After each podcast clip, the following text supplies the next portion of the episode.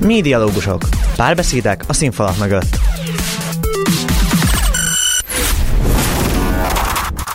Köszöntöm az első Pesti Egyetemi Rádió hallgatóit, én Mező Dóri vagyok, ez itt a Médialógusok, a Médiatanszék saját podcastja. A mostani dupla epizódunk első részében a PR világába kalauzoltunk el titeket, szóval ha még nem hallottátok, előbb hallgassátok meg azt, és aztán folytassátok ezt a részt. Ma Magyar Tumpek Anitával, az ELTE kommunikációs, marketing és rekrutációs igazgatóságának marketing osztályvezetőivel fogunk interjúzni, akivel olyan dolgokról beszélgetünk, hogy egy marketinges szemszögéből mi a különbség a PR és a marketing között. Ugye már szó volt az előző részben arról, hogy egy PR-os szemszögéből mi a különbség. Arról is beszélgetünk, hogyan épül fel egy marketing kampány, vagy éppen mennyiben más egy marketing ügynökségnek dolgozni, mint egy olyan intézménynek, mint akár az ELTE. Ráadásul Anitánál itt a stúdióban van egy nagyon szép kék eltés füzet, és kiderül, hogy vajon az adás végére rá tud-e venni engem, hogy megvegyem azt. Itt van velünk a stúdióban Magyar Tumpek Anita. Sziasztok! Hogyan lettél marketinges? Ú, hát mondhatni, hogy ez egy egészen hosszú folyamat volt, nem azért, mert több évig tartott elvégezni az ezzel kapcsolatos képzéseket, hanem egész egyszerűen nem kifejezetten a marketingre készültem a kommunikáción belül. Az igazából mindig is teljesen tiszta cél volt számomra, hogy kommunikációval szeretnék foglalkozni. Annak valamelyik válfaja, ezt már egy érettségi előtt tudtam, úgyhogy rögtön ezzel kapcsolatban tanultam tovább. Kommunikációs médiatudomány alapszakon, aztán itt az eltén belül a BTK-n a mesterképzésen is, és a mesterképzésből viszont, amikor diplomáztam, egyenesen egy PR ügynökséghez vezetett az út, illetve amíg a képzéseket végeztem, alap meg mesterképzést, rádióztam egy évet, illetve egy évet pedig a Népszabadságnál dolgoztam újságíróként kultúra rovatnál. Igazából kipróbáltam mondhatni mindegyik részét, vagy mindegyik falatkáját, szeletkéjét a, a kommunikációs területnek, mert hogy tényleg volt egy év újságírás, rádiózás, és akkor utána a PR ügynökség, az is egy bő másfél fél év volt, utána egy nagyobb intézményhez kerültem, a sajtóreferens voltam, sajtóközlemények, sajtótájékoztatók, tehát ott abszolút hasznát vettem annak a bérügynökségnél szerzett tapasztalatoknak, amik nagyon hasznosak voltak számomra. Sajtóreferensi munka után pedig következett lényegében az ELTE, ahol elsőként intézményi kommunikációval és főleg belső kommunikációval foglalkoztam, ami azt jelentette, hogy belső újságját az egyetemnek akkor még ELTE híreknek hívták, illetve most pedig már ELTE Univerzum néven fut, szerkesztettem, valamint az akkor még létező szintén belső kommunikációs csatorna, az online híradó volt, amit még szerkesztettem. Aztán körülbelül egy év eltés kommunikáció után egyre inkább érződött az igény, hogy azért itt egy ilyen teljesebb körű marketingre, meg egy teljesebb körű, komplexebb csapatra lenne szükség, hiszen azért az egyetemeknek is vannak versenytársaik, a felvételi előtt álló hallgatókat el kell érni hatékonyan, meg kell győzni őket, mivel időközben azért elég sokat így önfejlesztő módon foglalkoztam a, a marketinggel is, meg érdekelt is ez a terület, ezért akkor, ahogy létrejött az új kommunikációs marketing és rekrutációs igazgatósága az ELTE kancellárián 2019-ben, azon belül kezdtem el marketinggel foglalkozni elsősorban, tervezéstől a kivitelezésig minden feladat ide tartozik most lényegében. Ugye, mint mondtad, te se a marketinggel kezdted, Mégis miért pont a marketinget válaszuk? Hogyan győzne meg engem, hogy a marketinggel foglalkozzak? Talán azért, mert a marketingben összpontosul a legtöbb válfaja a kommunikációnak olyan szempontból, hogy itt azért találkozhat az ember rendezvényekkel, sokszor belekeveredik a, a sajtókommunikáció, a social média, a PR kommunikáció, a PRS rendezvényekkel, tehát hogy annyira nem leválasztható a többi ág, hogyha az ember egyrészt szeretne mindegyikbe belekóstolni és belelátni, akkor már csak ilyen szempontból is a marketinget ajánlanám az illetőnek, másrészt, ha kicsit is benne van valakiben az érdeklődés abra az irányra, vagy arra a területre, hogy ő döntéseket hozhasson olyan irányba is, hogy mekkora büdzsé menjen egy-egy kampányra, hogy ő oszthassa be a pénzt, illetve tényleg, hogy átlássa azt, hogy a marketing tevékenységnek milyen kereskedelmi háttere van, milyen anyagi vonzatai, akkor nyilván végképp a marketing terület az, ami a kommunikáció különböző ágazataiból neki ajánlható, mert ezen a területen lehet azért legjobban kiélni magát magát az embernek ilyen szempontból, és hát hogyha valakiben nagyon sok a kreatív szellem, vagy a kreatív kapacitás, akkor szintén a marketinges terület az, amit én ajánlanék. Tehát, hogyha valaki most még bizonytalan abban, hogy a kommunikáció melyik ága, de az említett szegmensek közül akár csak egy is kifejezetten érdekli, akkor mindenképpen érdemes a marketinggel próbálkozni. Ha te ennyi mindent csináltál előtte, akkor mégis miért fontos egy bizonyos előképzettség ez a munkához? Én azt gondolom, hogy ahhoz, hogy az ember jó marketinges legyen, nyilván hasznos tapasztalatot jelent az, hogy a kommunikáció különböző egyéb részterületeit is volt lehetőség megismerni, vagy bárki, akinek adódott lehetőség megismerni, az hasznát veszi benne. Pont azért, mert hogy ugye, ha marketing tevékenység részeként szeretnénk egy olyan kampányt létrehozni, ami több lábon áll, és több felületen szeretnénk a célközönséget megszólítani, egy összetett kampány során szükség van az ATL és a BTL kampányokra, szükség van ugye a rádióra, a televíziós hirdetésre, a social media felületeken történő megjelenésekre, és akár a közterületi plakátokra is. Tehát minél több részével került az ember kapcsolatba a másik oldalról, akár ügynökségi oldalról, akár egy más intézménynél sajtóreferensként dolgozva, akár rádiózás szempontjából korábban, ugye, amik nálam megvoltak, az, az tényleg sokat segít abban, hogy egyszerűbben kezeljek problémás helyzeteket, tényleg volt már olyan, hogy a PR ügynökséggel, mint megbízó voltak konfliktusaink itt az eltés lét kezdete óta, ahhoz, hogy egy briefet pontosan meg tudjunk fogalmazni, és minél érthetőbben és célra vezetőbben átadni, hogy azért ez a kampány az első lépéstől kezdve a tervezéstől a lehető legsikeresebb legyen, ahhoz tényleg jól jönnek ezek a tapasztalatok, én azt gondolom. Ehhez inkább egy médiás vagy egy gazdasági képzettség a hasznosabb? Azt gondolom, hogy ha valaki mondjuk érettségi környékén, vagy akár egy alapképzést elvégezve, mesterképzésen gondolkodva azon töpreg, vagy azt már tudja biztosan, hogy ő alapvetően marketinggel szeretne foglalkozni, tehát viszonylag határozott az elképzelése, akkor ma már külön képzés van erre, kereskedelmi és marketing elnevezésű képzés, például az ELTE gazdaságtudományi karán belül is van egy ilyen képzés, akkor talán az a képzés, ami a legprofibb módon tud felkészíteni arra, amire igazán szüksége lesz az embernek marketingesként Igazából, mint a legtöbb szakmában, a marketinges területen is úgyis a gyakorlat hozza meg azt a tudást és azt az eszköztárat, ami igazán felvértezi az embert arra, hogy igazán jó marketinges legyen. Ugye te az ELTE kancelláriájának dolgozol.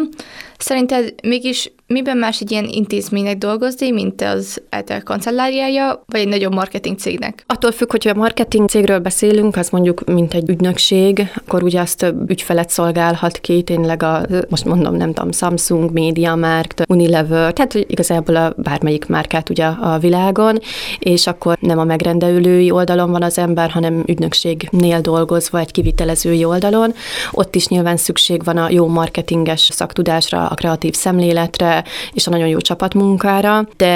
amikor az ember egy cégnél dolgozik, legyen az, nem tudom, a Coca-Cola, az ELTE, mint egy intézmény, vagy bármilyen más brand egy márka képviseletében, és a megbízói oldalon van, az megint egy más szerepkört feltételez, és más lehetőségeket, ugyanakkor más nehézségeket is tartogat a mindennapokban. Milyen nehézségekkel szembesülsz a kancellárián? Talán az, hogy időnként egy picit lassabbak azok a folyamatok, ami egy kreatív szakember vagy egy marketinges a életében ugye visz előre a lendület, meg a kreativitás, meg az ötletek, minél gyorsabban szeretnénk megvalósítani dolgokat. Ugye ez egy közigazgatási intézmény, nyilván itt vannak szabályok, amiket be kell tartani, megvan, hogyha bizonyos értékhatár fölötti költésről beszélünk, akkor ugye már közbeszerzés az, amit el kell indítani, bizonyos értékhatár beszerzésről beszélünk, de mindkét esetben azért egy hosszabb előkészítési és adminisztrációs folyamatot igényel a, a munka. Nyilván a, az ember akár még ezt ki is adhatná másoknak feladatba, de talán sokkal hatékonyabb és egyszerűbb a munkavégzés, hogyha bizonyos részeit legalább az adminisztrációnak is egy kézben tudjuk tartani, hiszen akkor tud még gördülékenyebben működni az amúgy is lassú folyamat. Szóval talán ez a sok adminisztrációs teendő, meg ezek a sok várakozási idő az, ami egy nagyobb cégnél, egy nagy márkanévnél kevésbé vannak jelen, ugyanakkor nyilván egyszerűbben tudnak több pénzt költeni olyan szempontból is, hogy alapvetően nagyobb összegek tudnak rendelkezésre állni, mint mondjuk egy közintézménynél, ahol, ahol ugye meg van határozva, és be van korlátozva az, hogy egy évben ennyi a költségvetés, és ennyivel kell gazdálkodni. Hogyha a marketingre gondolok, akkor egyből a reklámok jutnak az eszembe. Ez tényleg csak a reklámozásról szól, vagy ennek sokkal több van ebbe a szakmában? Én azt gondolom, hogy a reklámozásról szól, de azt akkor lehet jól csinálni, hogyha az ember megpróbál egy picit mögé látni, és úgy a folyamatok mögé látni, hogy megpróbálja őszinte lelkesedéssel megismerni azt a célközönséget, akihez szólni szeretne. Nyilván a mi esetünkben, az egyetem esetében a felvételi előtt álló hallgatók az elsődleges célközönség, akiket szeretnénk meggyőzni, hogy hozzánk jelentkezzenek első helyre. Hogyha őket sikerült közvéleménykutatások révén, vagy a fogyasztói szokásaikat, akár a social média platformokon követve megismerni, akkor az egy jó kiinduló alap ahhoz, hogy megfelelő kampányokkal, kreatív tartalmakat tervezzünk, olyanokat, amik igazán érdeklik őket, akkor tud ez igazán hatékony lenni, hogyha az ember megpróbál belehelyezkedni az ő élethelyzetükbe, tehát ami mostanában őket foglalkoztatja, milyen problémák körülkeringenek a gondolataik, milyen érzelmek mentén mozognak manapság ezek a fiatalok, mik azok, amik mostanában nehézségek nekik, tehát mik azok a hangulati amplitúdók, amelyek köré szerveződik vagy fókuszálódik az ő életük,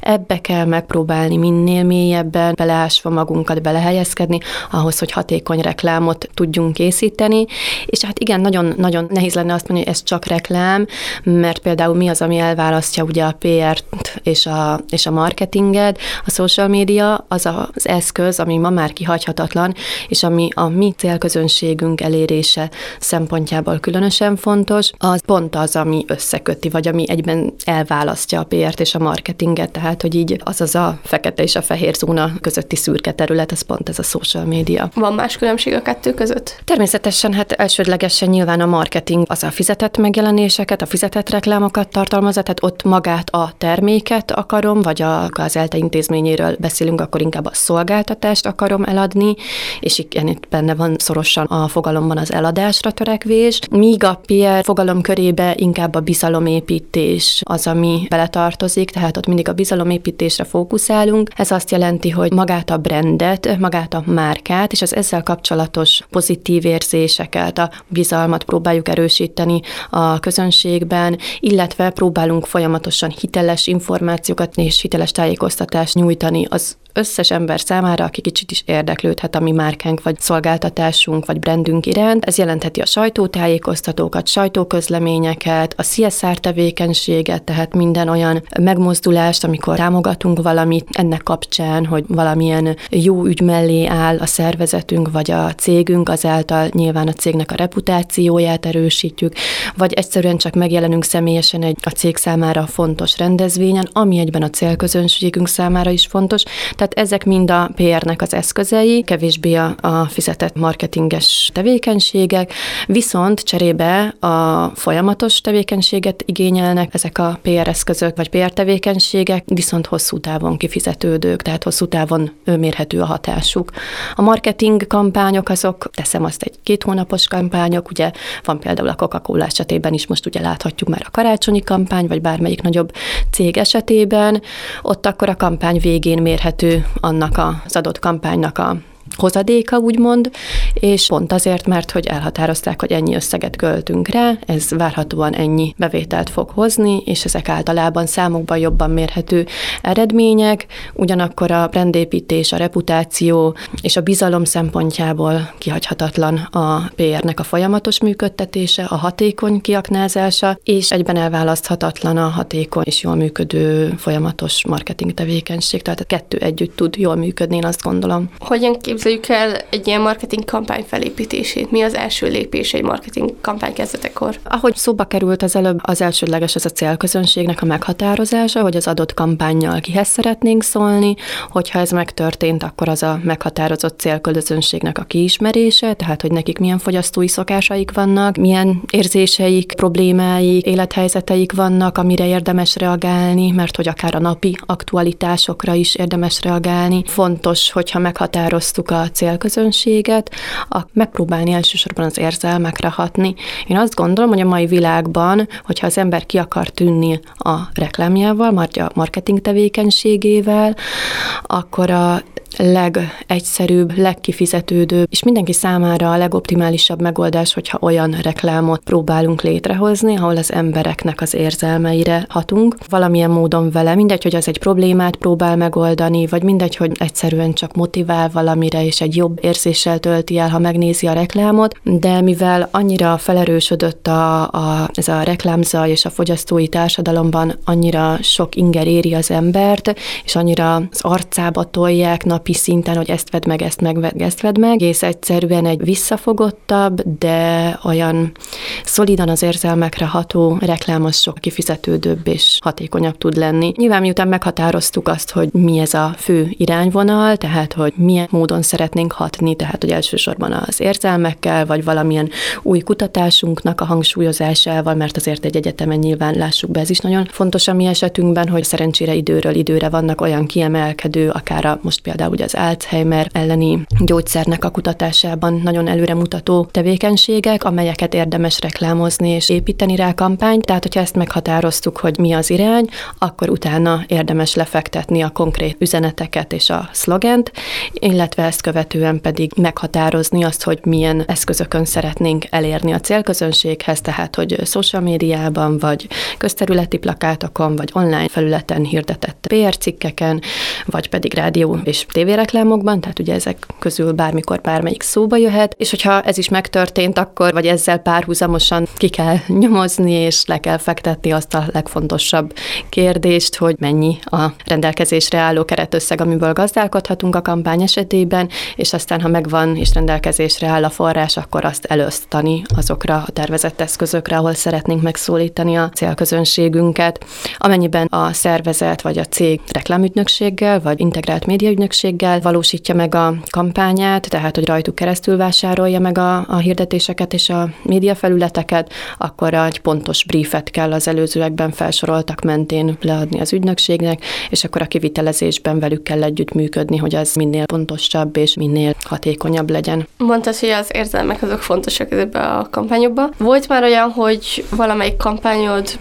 valami nagyon váratlan reakcióval találkozott, és mit kezdtél ezzel? Nagyon váratlan reakcióval én azt gondolom, hogy nem, tehát fogyasztói oldalról nem. Nyilván ez annak tudható be, hogy ez egy egyetem és egy ilyen tudományos és objektív tényeket szeretnénk közölni, tehát hogy itt nincsen olyan reklámozandó termék, amit, amit szépíteni kell, vagy szépíteni szeretnénk, vagy, vagy amiről nem hitelesen és nem őszintén kommunikálnánk. Igazából ezek tények, amiket meg a lehető legszebb ruhába kell öltöztetni, és hatékonyan eljuttatni a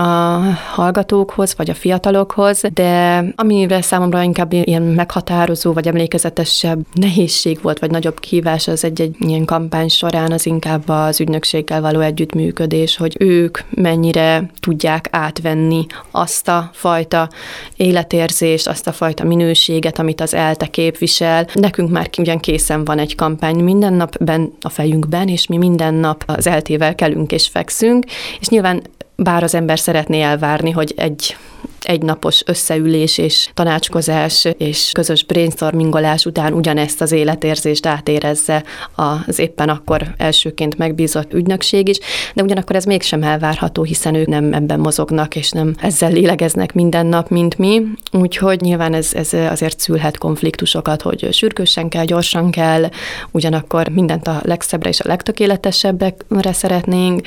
Nyilván felsővezetői szintről is vannak még az utolsó pillanatban is időnként változtatási kérések, vagy a jóváhagyási folyamatra is időt kell szenni. Inkább itt a kivitelezésnek a, abban a szakaszában voltak számomra eddig meglepő vagy nehézséget okozó reakciók, amíg el nem juttatjuk a célközönséghez az üzenetet. Olyan negatív visszajelzés így az eddigi kampányokkal kapcsolatban én még nem tapasztaltam, hogy hozzám nem érkezett, ami, ami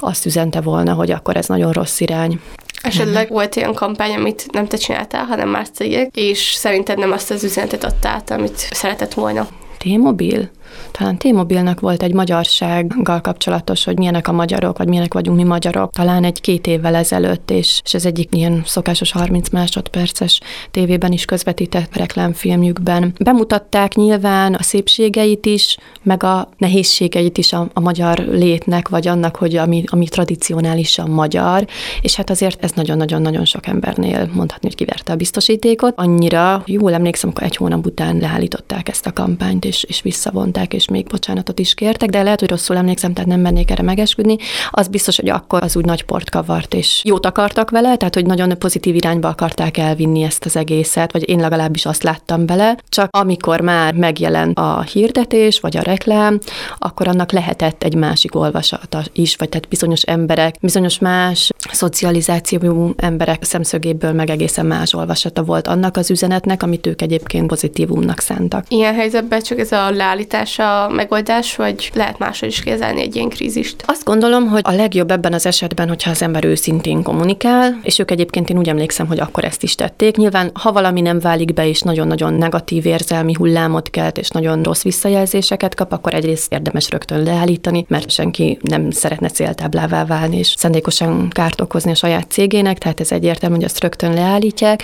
Ugyanakkor, ahogy azt ők is tették, rögtön kiálltak a nyilvánosság elé, és őszintén elmondták, hogy nekik mi volt ezzel a céljuk, de másképp ment át az üzenet, és sajnálják azt, hogy ezzel bárkiben kellemetlen érzés okoztak, vagy bárkit megbántottak. Tehát te teljesen őszintén vázolták fel azt az egész kampánynak az elejétől kezdve folyó történetét és az azt kiváltott hatásokat, és utána igyekeztek nyilván minél gyorsabban létrehozni egy olyan kampányt, ami erről eltereli a figyelmet, tehát a lehető legrövidebb időn belül pozitív összképet és pozitív érzéseket nyújtani a célközönségben egy olyan kampányjal, ami, ami sokkal barátságosabb, mondjuk úgy. De én azt gondolom, hogy ez minden hasonló helyzetben így van, tehát hogy bármilyen cég esetében, ahol valamilyen krízis bekövetkezik, ott a legfontosabb, hogy azonnal kommunikáljunk, és hogy őszintén beszéljünk. Lehetőleg a cégnek a legfelsőbb és hiteles vezetője álljon a kamerák elő és ö, nyilatkozzon. Nem tudok másra gondolni, mint a vörös iszap katasztrófára, azért van ez a régi történet nekem a válságkommunikáció kapcsán mindig a fejemben, mert én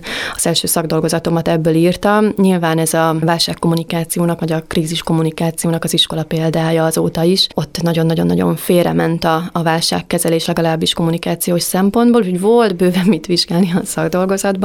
ezzel kapcsolatban, de hát nagyon sok tanulságot adott pont ez miatt más hasonló cégeknek, hogy hogyan érdemes csinálni. Talán pont ez miatt azóta nem is volt ennyire kirívó eset így a magyar piacon. Sokat beszéltünk a reklámról. A hallgatóinknak mondom, hogy Anitánál most van itt egy nagyon szép kék eltés füzet. Hogyan reklámoznád nekem ezt a füzetet, hogy én megvegyem? Ha most reklámozni szeretném, akkor valójában az eltesopot fogom reklámozni, mert hogy ezek a füzetek úgy készleten ott vannak, és ott megvásárolhatók. A pulcsiktól, a pólóktól, a termoszokig, a legmenőbb bögrékig, nagyjából mindenféle elképzelhető hétköznapi tárgyig, hátizsákig, iskolatáskáig minden van az eltesopban. Különböző variációjú elte logókkal és elte feliratokkal ellátva, meg I love elte felirattal is. Szerintem, ha az embernek fontos a közösséghez tartozás, és jó érzéssel tartozik ahhoz a közösséghez, amelynek mondjuk már hosszabb ideje a tagja, mint mondjuk egy másodéves vagy egy harmadéves hallgató az eltén, akkor szerintem neki jó lehetőség, hogy biztosítunk olyan menő cuccokat, amin rajta van, hogy elte, és ahol ő ezt jó szívvel hirdeti, akár ezeket a felsőket vagy könyveket viselve, táskákat folyamatosan magával hordva, akkor az nyilván nekünk is jó, hogy büszke rá és hirdeti, és őt is jó érzéssel tölti el, úgyhogy ez inkább az eltesopnak egy reklám. Egy kicsit most erre gondoltam, hogy tegyük fel, hogy én egy olyan, nem tudom, fogyasztó vagyok, aki valamiért ez most csak hipotetikusan nem akar ilyen eltés dolgokat megvenni, és hogyan győzne meg arról, hogy itt van ez a csodálatos kék eltés fizetés, ez nekem jó. Röviden azt mondanám, hogy ebben benne van minden, ami elte, az életérzés, picit inkább olyan, mint a varázslat. Hogyha a kezedbe fogod, és ezt használod minden nap, akkor még inkább részese vagy, és hírvévője vagy az eltének. Ugyanakkor azért elmondható, hogy nem csak a legnagyobb és a legnagyobb múltú, legrégebbi egyetem az ELTE, hanem szerencsére továbbra is tartósan a legnépszerűbb felsőoktatási intézmény a hallgatók körében, úgyhogy teljesen alátámasztható a tény, hogy egy népszerű márkát viselsz magadon, hogyha ezt viseled pulcsi formában, vagy hogyha egy ilyen füzetbe közben jegyzetelsz. Szóval ráadásul én azt gondolom, hogy még egy tanórán is, hogyha a tanár meglátja, hogy eltésfüzetbe írod az ő jegyzeteit, még akár egy jó pont is lehet. Megvettél. Örülök. Egy ilyen marketing bemutató után egyébként kiknek ajánlod ezt a fajta munkát? Hát nyilván nagyon sokféle személyiségű emberhez passzolhat ez a munka. Én azt gondolom, hogy olyan embereknek, akiket érdekel a többi ember, ha te tényleg őszintén nyitott vagy arra, hogy a többi embert mi érdekli, milyen a lelki világa, és ő hogyan érhető el hatékonyan azon a brenden, vagy azon a márkán keresztül, amit neked kell képviselned, akkor az egy nagyon jó tanuló útvonal lehet a saját magad életére nézve is, meg hogyha az emberben van annyi kreativitás, hogy na, én szeretek posztokat írni, vagy szeretek hosszabb szövegeket írni, mert jól fogalmazok, vagy esetleg szeretek szerepelni, és ezért hajlok arra, hogy én influencer legyek, és youtuber, esetleg esetleg olyan szempontból, hogy rendezvényeken konferálnék, vagy lebonyolítanék rendezvényeket, mert tényleg bennem van a szereplési vágy, akkor mindenképpen az ilyen személyiség jegyekkel rendelkező embereknek ajánlott ez a marketing útvonal, vagy marketing szakma, mert mind a kreativitást, mind a szereplési vágyat, mind a szervezőkészséget, mind pedig a közös gondolkodásban, a brainstorming jellegű csapatmunkában való részvétel iránti igényét kiélheti az ember. Úgyhogy pont ez miatt, mert hogy ennyire szerteágazó, nagyon-nagyon sok típusú személynek ajánlanám ezt. Hogyha ez iránt valaki érdeklődik, akkor hogy képzelje el, hány óráig tart egy ilyen munkanap egy marketingesnek? Ez igazából attól függ, hogy hol dolgozik, tehát hogy nagy multinál dolgozik az ember, mondjuk T-Mobile, Coca-Cola, Samsung, nem tudom, bármelyiket sorolhatnám. Ott tudomásom szerint azért egy picit más a munkaidő, tehát hogy mondjuk úgy, hogy rugalmas, tehát hogy nyilván, ha neked napközben akad intézni valód személyes ügyben, akkor biztos, hogy az is megoldható, de lehet, hogy ha ott fél kilencre kell járni, ott még 7 órakor is akad munka, és rendszeresen akad munka. Ott azért egy olyan beosztást és egy olyan jó szervezési készséget igényel bárki részéről az ember saját életére nézve, hogy ezt meg tudja oldani, hogy igen, akár hétvégén is rendelkezésre kell állni. Egy közintézménynél nyilván ez kevésbé jellemző, akár ugye az ELTE esetében is van egy ilyen fix munkaidő, hogy 8-tól fél 5-ig. Ugyanakkor pont nálunk a kommunikációs igazgatóságon azért jellemző, hogy ettől mindenféle irányba szükség szerint eltérünk mi is, pont azért, mert hogy hétvégén is vannak rendezvények, nyáron is vannak rendezvények, és hát mivel a felvételi média kampány is december közepén kezdődik el legalábbis az előkészítési szakasza mindenképpen, ezért ha sok ember mondjuk a két ünnep között pihenéssel tölti az idejét, ez nem feltétlenül jelenti azt, hogy nálunk is teljesen leáll az élet, csak azért, mert közintézmény van, és akkor elmentünk szabadságra, és kezdődik a pihenés, hanem azért, ha marketingről van szó, akkor ha január elején, elsőjén indul a kampány, akkor nem lehet azt mondani, hogy két ünnep között rá se nézek a, a munkára, tehát hogy biztos, hogy ez egy rugalmasságot kényel minden marketingben elhelyezkedni kívánó személy részéről, de én azt gondolom, hogy megéri, mert nyilván cserébe meg az az idő, amit munkával töltött, az másik oldalon meg visszavető, lecsúsztatható a legtöbb esetben, nyilván nem mindig, vagy minden szervezetnél előfordulhat túlóra, de hát egy sikeres kampány sok esetben kárpótolhatja is az embert. Esetleg tudsz valamilyen gyakornoki programot, amin részt vehetnek olyan emberek, akik ezzel akarnak foglalkozni? Ez most nagyon aktuális kérdés, mert pont tegnap jött be hozzánk egy hallgató, aki jelenleg a Bölcsész Tudományi Karon mesterképzésben, kommunikációs médiatudomány mesterképzéses hallgató. Az ELTE arca kampányfotózáson ismerkedtünk meg vele, még az első körben egy három héttel ezelőtt, és mondta, hogy őt elsősorban a marketinges része érdekelni ennek az egész kommunikációs szakmának, és hogyha van rá lehetőség, akkor szívesen jönne gyakornoknak. Most első körben annyiban állapodtunk meg, hogy a kötelező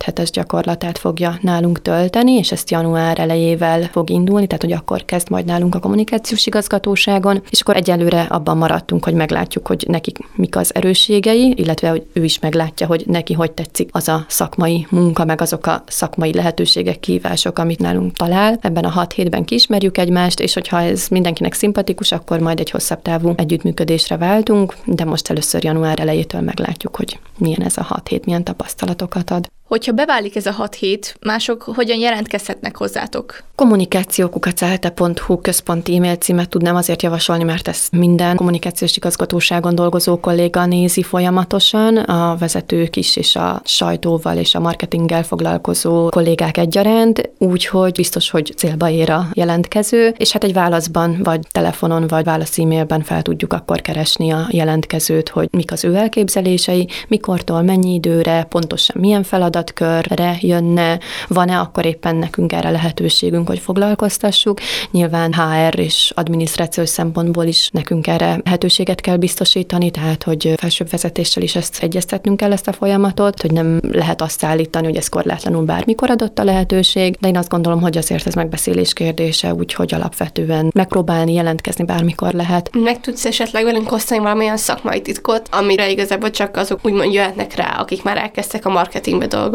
Kíváncsiság és a dolgok mögé látás, nézés, a folyamatosan megújuló trendeknek a figyelemmel követése, ugye most itt a social médián belül, hogy a TikTok jön be, hogy ezt hogyan tudjuk úgy használni, hogy számunkra is jó legyen, meg a célközönség számára is, illetve a versenytársak folyamatos figyelemmel követése, mert nyilván nem arról van szó, hogy megyek a Facebook oldalára vagy a honlapjára, és akkor ellopom az ötletét, és jaj, de megvalósítom én is, tehát nem ezért kell nézni a versenytársakat. Ötleteket természetesen lehet meríteni, vagy inkább azt monitorozni elsősorban, hogy mi az, amiben nekem van lemaradásom, mi az, amit ő jobban csinál, mi az, amit esetleg én csinálok, jobban fejlettebben, hatékonyabban a versenytárshoz képest, és nagyon-nagyon sok tanulságot lehet beszűrni, és én azt gondolom, hogy a marketing tevékenységbe, akár intézménynél, akár PR ügynökségnél, marketing ügynökségnél, akár egy nagyobb cégnél dolgozzon az ember, ez minden esetben nagyon fontos, hogy ezt folyamatosan figyelemmel kövessük a legújabb trendeket, a legújabb kutatásokat, a célközönségünk igényeit fókuszál közvéleménykutatással,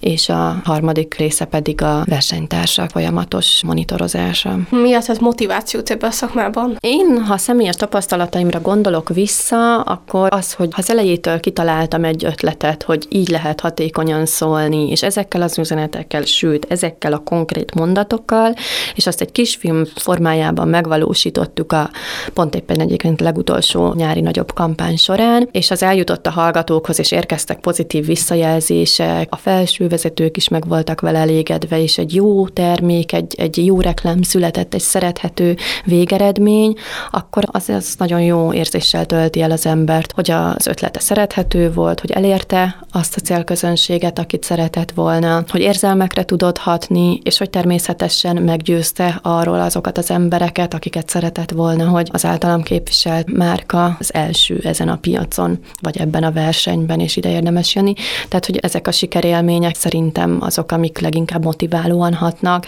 és hogy mindig van a marketing terület egy új útvonal, tehát, hogy most ezt a kampány lezárult, jó, de akkor mi legyen a következő lépés, milyen újabb eszközzel, vagy, vagy milyen újabb kreatív koncepció tudok kiötölni, vagy a csoporttal, csapattal közösen kitalálni, hogy ez tényleg hatékony legyen, hogy az közkedvelt legyen a bármilyen megjelenési formát vagy csatornát választunk is. Úgyhogy hogy ebben mindig van egy ilyen megújulási, új kreatív gondolkodásra lehetőséget adó folyamat. Ez is szerintem nagyon motiváló ebben a szakmában. Köszönöm, hogy itt voltál velünk. Köszönöm én is. Nektek pedig köszönöm, hogy minket hallgattatok. Ezzel a PR és marketing dupla epizódunk végére értünk, szerintem már annyiféle módon belementünk abba, hogy mi is ez a PR és mi is ez a marketing, hogy most már tényleg remélem, hogy mindenkinek tiszta, és remélem, hogy mindenki kedvet kapott ahhoz, hogy kipróbálja magát ez ebbe a szakmába. Ehhez ugye megismerhetettek különböző gyakornoki lehetőségeket, valamint, hogy hogyan jelentkezhettek rá, szóval hajrá, én csak azt tudom mondani. A következő epizódban viszont egy teljesen másfajta területre fogunk elmenni, személy szerint nekem az egy kedvenc területemre, ez pedig a filmek világa lesz. Én már nagyon várom. Ebben az epizódban kettő vendégünk is lesz, az egyik Haraszi Néva, aki a Magyar Filmlabornál projektmenedzser és utómunkakoordinátor, és el fogja nekünk mondani, hogy a filmes utómunkába hol van szükség kommunikációs és média szakemberekre, hogyan jelentkezhetünk akár ilyen állásokra, de hiába ott dolgozik, azért szó lesz arról is, hogy a film forgatásokon miért van szükség médiásokra. Ezután Májás Zsoltal az Open Casting produkciós igazgatójával és casting direktorjával lényében az egyik vezetőjével fogunk beszélgetni egy mini interjú során, aki beszél nekünk arról, hogy mi is ez a statisztálás, hogyan lehetünk azok, valamint, hogy milyen munkatársakra van szüksége az Open Castingnak. Mint mindig, ez volt a Médialógusok, én Mező Dúri voltam, sziasztok! A műsort készítette Mező Lilla Dóra, Elsőpesti Egyetemi Rádió 2021-2022. A műsort támogatta a Nemzet Fiatal Tehetségeiért program.